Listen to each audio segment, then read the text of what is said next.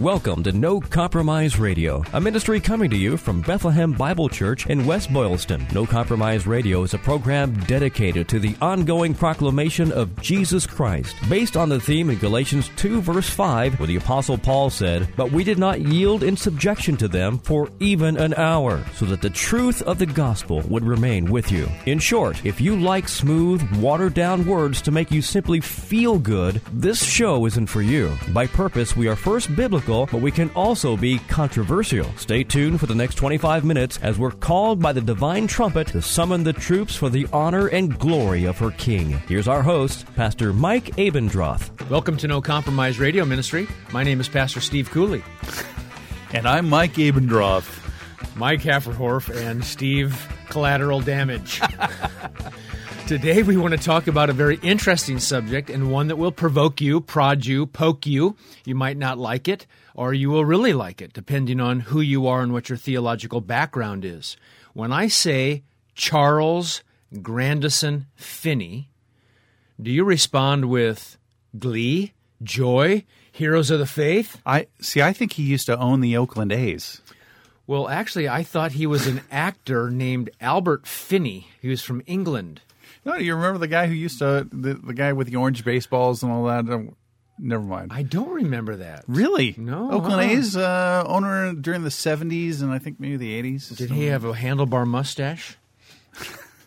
Nobody liked his players to wear a handlebar mustache. Okay, so moving I, around. I'm looking at a picture of Charles Finney right now. Yeah. And he doesn't even have a mustache. He's got one of those big, huge kind of Amish beards with no fuzz on the lip. and his lack of a smile pretty much looks like, I mean, you know, stereotypical Amish kind of guy. Charles Finney, he was born in 1792, died in 1875, and I would say, Steve, that he has had a impact upon evangelicalism that is far reaching. huge impact. And I don't think, you know, many of our listeners today probably won't know too much about Charles Finney, but the legacy he left behind in the church is, uh, it's pretty devastating. It's interesting that people today they usually love Finney. And I don't know why they love Finney, Steve. I actually think it's ignorance because if they really understood what Finney taught, believed, uh, promoted, they would not like him. So today, I think, what do we want to do? We want to educate people on what Finney really believed. Well, he's he's perceived, you know, looking back at things, he's perceived as this great evangelist, a man who caused a so-called great awakening, and yet uh, what he really brought about was uh, deadness, theological deadness, spiritual deadness. Uh, a vast vacuum here in New England is actually his legacy. Most people think of Finney and they'll think of Billy Sunday. They'll think of revivalists. We love revivals here in America. And I, I just have a, a problem. Just listen to Phil Johnson, MacArthur's. I don't. He's not MacArthur's ghost ghostwriter because that's not what he does. But he takes John's sermons and put them into books. Phil Johnson. He used to be an elder at Grace Church. This is the title of his article: "A Wolf in Sheep's Clothing." How Charles Finney's theology ravaged the evangelical movement. It sounds pretty harsh. Those are fighting words. Yeah. I kind of like the lovey-dovey, feel-good message of Charles Finney. Well, I, I, I, I think Phil Johnson would uh, take Charles Grandison Finney apart in some kind of debate or something like that. So how can Jerry Falwell call Finney, or he did call him before Falwell went to heaven? How can he call him one of the heroes of his faith? well, I, th- I think it's because he really popularized uh, some ideas that many current evangelicals hold on to. Uh, you know, and, and he's become kind of an authoritative source. If you can't really prove your case by the Bible, then you can appeal to Finney. Keith Green loved Finney. I still like Keith Green, but I just don't. I, we have this little slogan around here. What are people thinking? You know, if Youth with a Mission loves Finney, that's fine because, you know, what do they know, I guess, is what I say. But when it comes to the Bible, my question to you, no compromise radio listeners, why do you like Finney? Because it feels good, because your old pastor liked Finney, because he really teaches what the Bible says. He has really become, as Phil Johnson said, a poster boy for even evangelicalism, and we have fallen quite far uh, if that is the case. Well, maybe what we should do, because we've uh, we've talked about Finney a little bit here. Maybe what we should do is give some of uh, the quotes from his systematic theology, some of the things he actually taught, and then let's talk about how they measure up to the Bible. I like that, except I know I'm going to be on the receiving end of some of these quotes. So we'll try to do our best to make it provocative and spicy. Okay. Well, well, let me ask you, uh, what would you think of this, uh, Pastor Mike? I disagree wholeheartedly. Really? Hmm. Well, give me a moment here. Okay, this is from uh, Finney's Systematic Theology about original sin. We deny that the human constitution is morally depraved. I mean, just some bold statement like that. We deny that the human constitution is morally depraved. Well, then I, I, I mean, how far do I need to go? Do we go to Romans 5? Do we go to Ephesians chapter 2? Do we go to Jeremiah 17, 9? Do we go to Ephesians chapter 4, verse 17 to 19? Do we go to Genesis chapter 6, verses 5 and following? I mean, what, what, here's what I want to ask you, Steve. Why is he trying to push that so far? Not really. Well, I, I think it's ultimately in an attempt to preserve the idea of free will. Listen, listen to what he says because he talks about he's talking about sin now and whether or not we have a sin nature. And he says this. He says uh, sinning must be a quality of choice or intention. A quality of choice or intention. In other words, it's not something natural. It's something we must be free to either do or not do. Steve, tell me if you think this is right along those lines. If he has a revival and his big issue is not preach the truth like a herald and let the Spirit of God regenerate and call and do those kind of things. I shouldn't say call, that's more an eternity past. But convert, then here's the way we do it. If my job is to get people to yield to God, then he has to back up and say, when it comes to sinning, their sin is because they didn't yield to God, and so it's a me- it's a it's a message of how do I m- manipulate the people? Easy for me to say. Yeah. Well, you know what I remember is you and I went to a uh, hear your old pastor Raul Ries years ago, and uh, Raul Ries kept saying, "You must be born again. You must be born again. You must be born again." And he was preaching right out of John three, and I thought, how could Finney do that? You know, stand up there and say, "You must be born again," and then kind of put the word you must choose to be because if you must choose to be a sinner and you must as we're going to see in the rest of his teaching you must choose to be saved uh, what did Jesus mean when he said you must be born again? And, and he basically said it was all up to the Holy Spirit. What was he talking about? The way people try to get around these verses, you know, if I was Finney, I'd say, yes, but what about John 3.16? Not dealing with the issue. If you try to get people to yield to your message, here is Jesus. You take the first step. Yield in the anxious bench, in the anxious seat, in the altar call, which we'll talk about soon enough. Make the decision. Then I think in symmetrical uh, thinking, in a mirrored way, Steve, he goes back to sin and say, the same way people became born again, making an act of the will, it's the same thing for becoming sinful. They did it. They were constituted sinful because of their sin versus you were born in iniquity by nature you're sinful. You're in Adam. You're fallen by a federal representative Adam. Yeah, and and why would uh, why would of course why would anybody choose to be sinful? And and I mean it's such an obvious violation of Scripture. And I mean I, have said this before, but if you put two little uh, one year old kids in a in a little room and you give them one toy in there, are they going to share and play nice, or are they going to eventually you know want to wrestle over that toy? And of course, we know the answer, and no one has to teach them how to be sinful. Nobody has to teach them how to be selfish. No one has to teach anyone how to be selfish. We are by nature sinful. We come out of we're estranged from the womb. The Bible says there's no there's no uh, doubt about that. Uh, but let, us move on to some of the other things he says, which are really actually worse. Because he starts talking about salvation, it's one thing to talk about sin, and I mean we could go to uh, Second uh, Timothy chapter two and talk about how you know we're uh, unbelievers are ensnared by the devil to do his will and all those kind of whether or not that means free will. But listen to this. What would you say to this, Pastor Mike? He says, uh, we see that if a righteous man forsake his righteousness and die in his sin, he must sink to hell. Whenever a Christian sins, he comes under condemnation and must repent and do his first works or be lost. When I first hear that, Steve, if it wasn't Finney who said it in a systematic theology book, I'd say that sounds like Rome. That sounds like Roman Catholicism. And in the day of Edwards' preaching and Whitefield's preaching, uh, the Second Great Awakening, you have Finney coming right alongside with this kind of, I wouldn't even think it's Arminianism. I think it's not semi Pelagianism.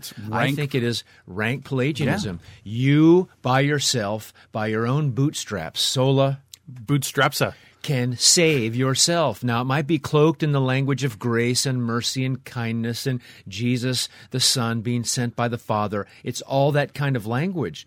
But he understands nothing of federal righteousness.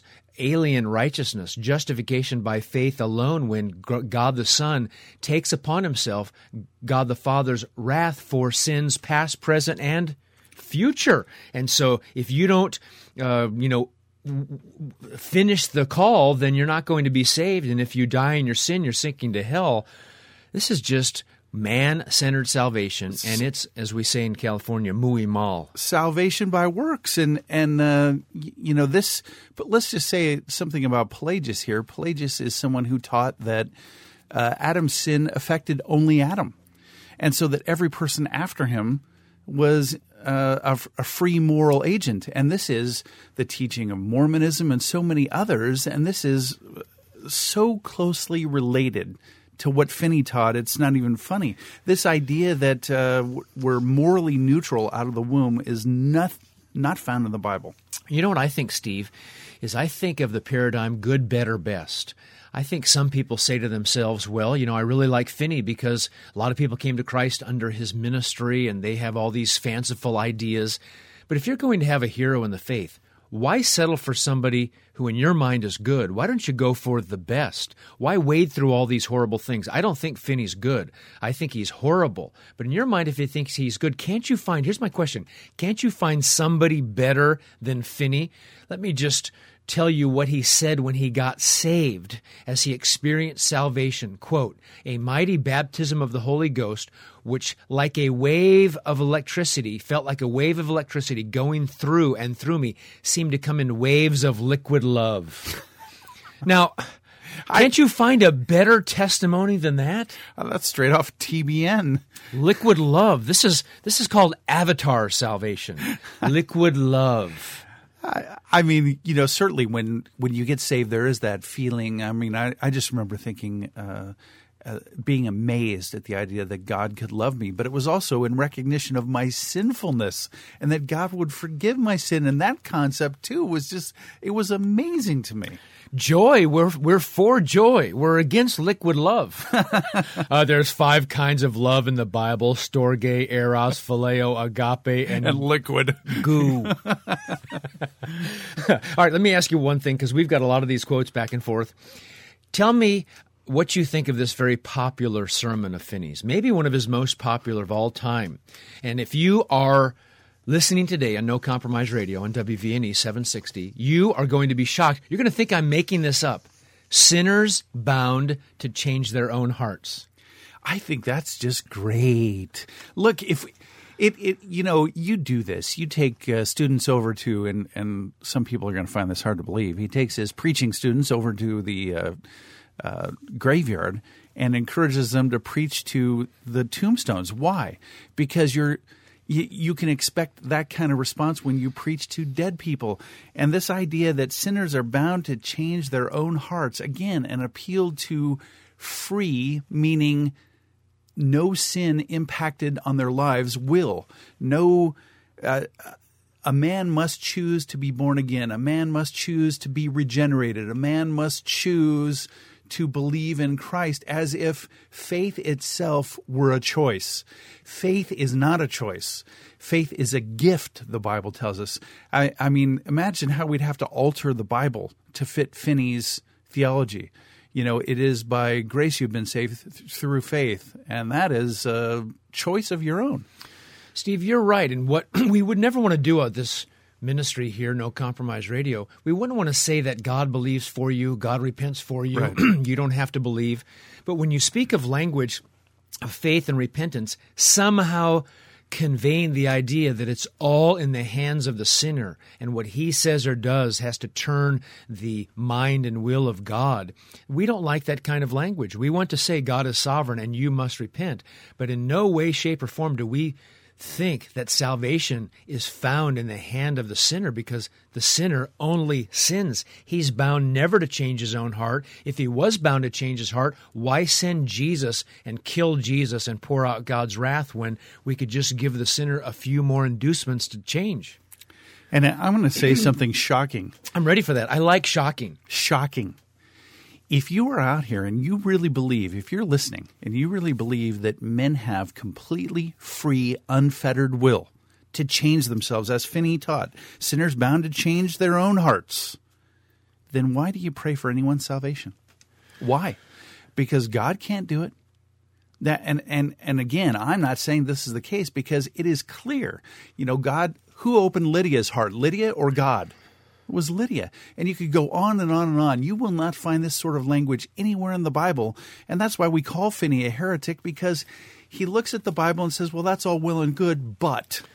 Well, you're right, and, and I don't care so much uh, for the anxious bench and for the uh, altar calls and for these methods that are unbiblical. I'm not so against them, although I am, but I'm more against the theology that drives those things.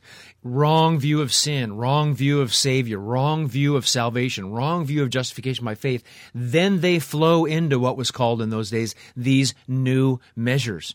And I learned something back at seminary, Steve. You probably learned the lesson as well. 99% of the time, anything new is bad. is bad. I don't want new. Tell me the old, old story. Preach and, it. And so when it comes to the revival part, you know, am I glad that people get saved? Am I glad that there's some kind of revival? Yes.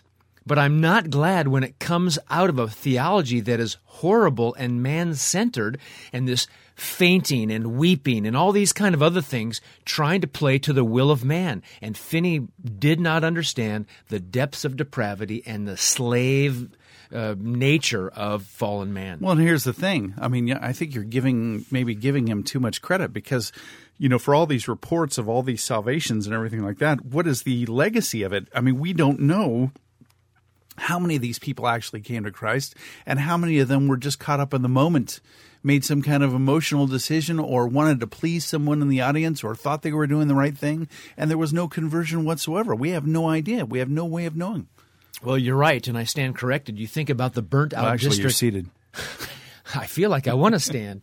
Uh, this burnt out district in New York. And basically, that was when Finney came along and taught what he taught these new measures of salvation, these new measures of how to get saved, that people then responded, but realized it wasn't a true change in their life. They did not have that liquid goo, love, joy, salvation experience, and then walked away, never to return to Christianity because they knew it was fake. And so they called it the burnt out district. And so when you look at his salvation, you know, track record, as it were, how many people came to Christ under Finney, most of the people turned away. He was not like Asahel Nettleton in Connecticut, where most of his converts, quote unquote, they were God's converts through his preaching, they stayed because it was the real gospel. Right. When you when you believe on the Lord Jesus Christ, the one presented in the Bible, you will not turn away because you have believed and God will keep you. It was His work in the first place.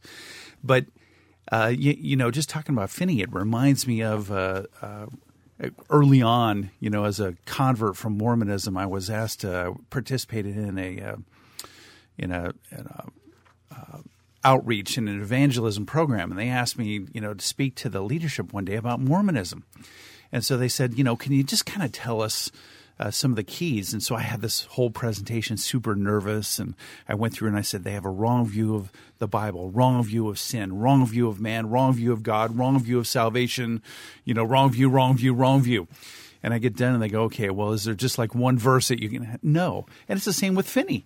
Wrong view of man, wrong view of sin, wrong view of salvation, wrong view of God, wrong view. And you want to say he's not a heretic? He taught a different gospel.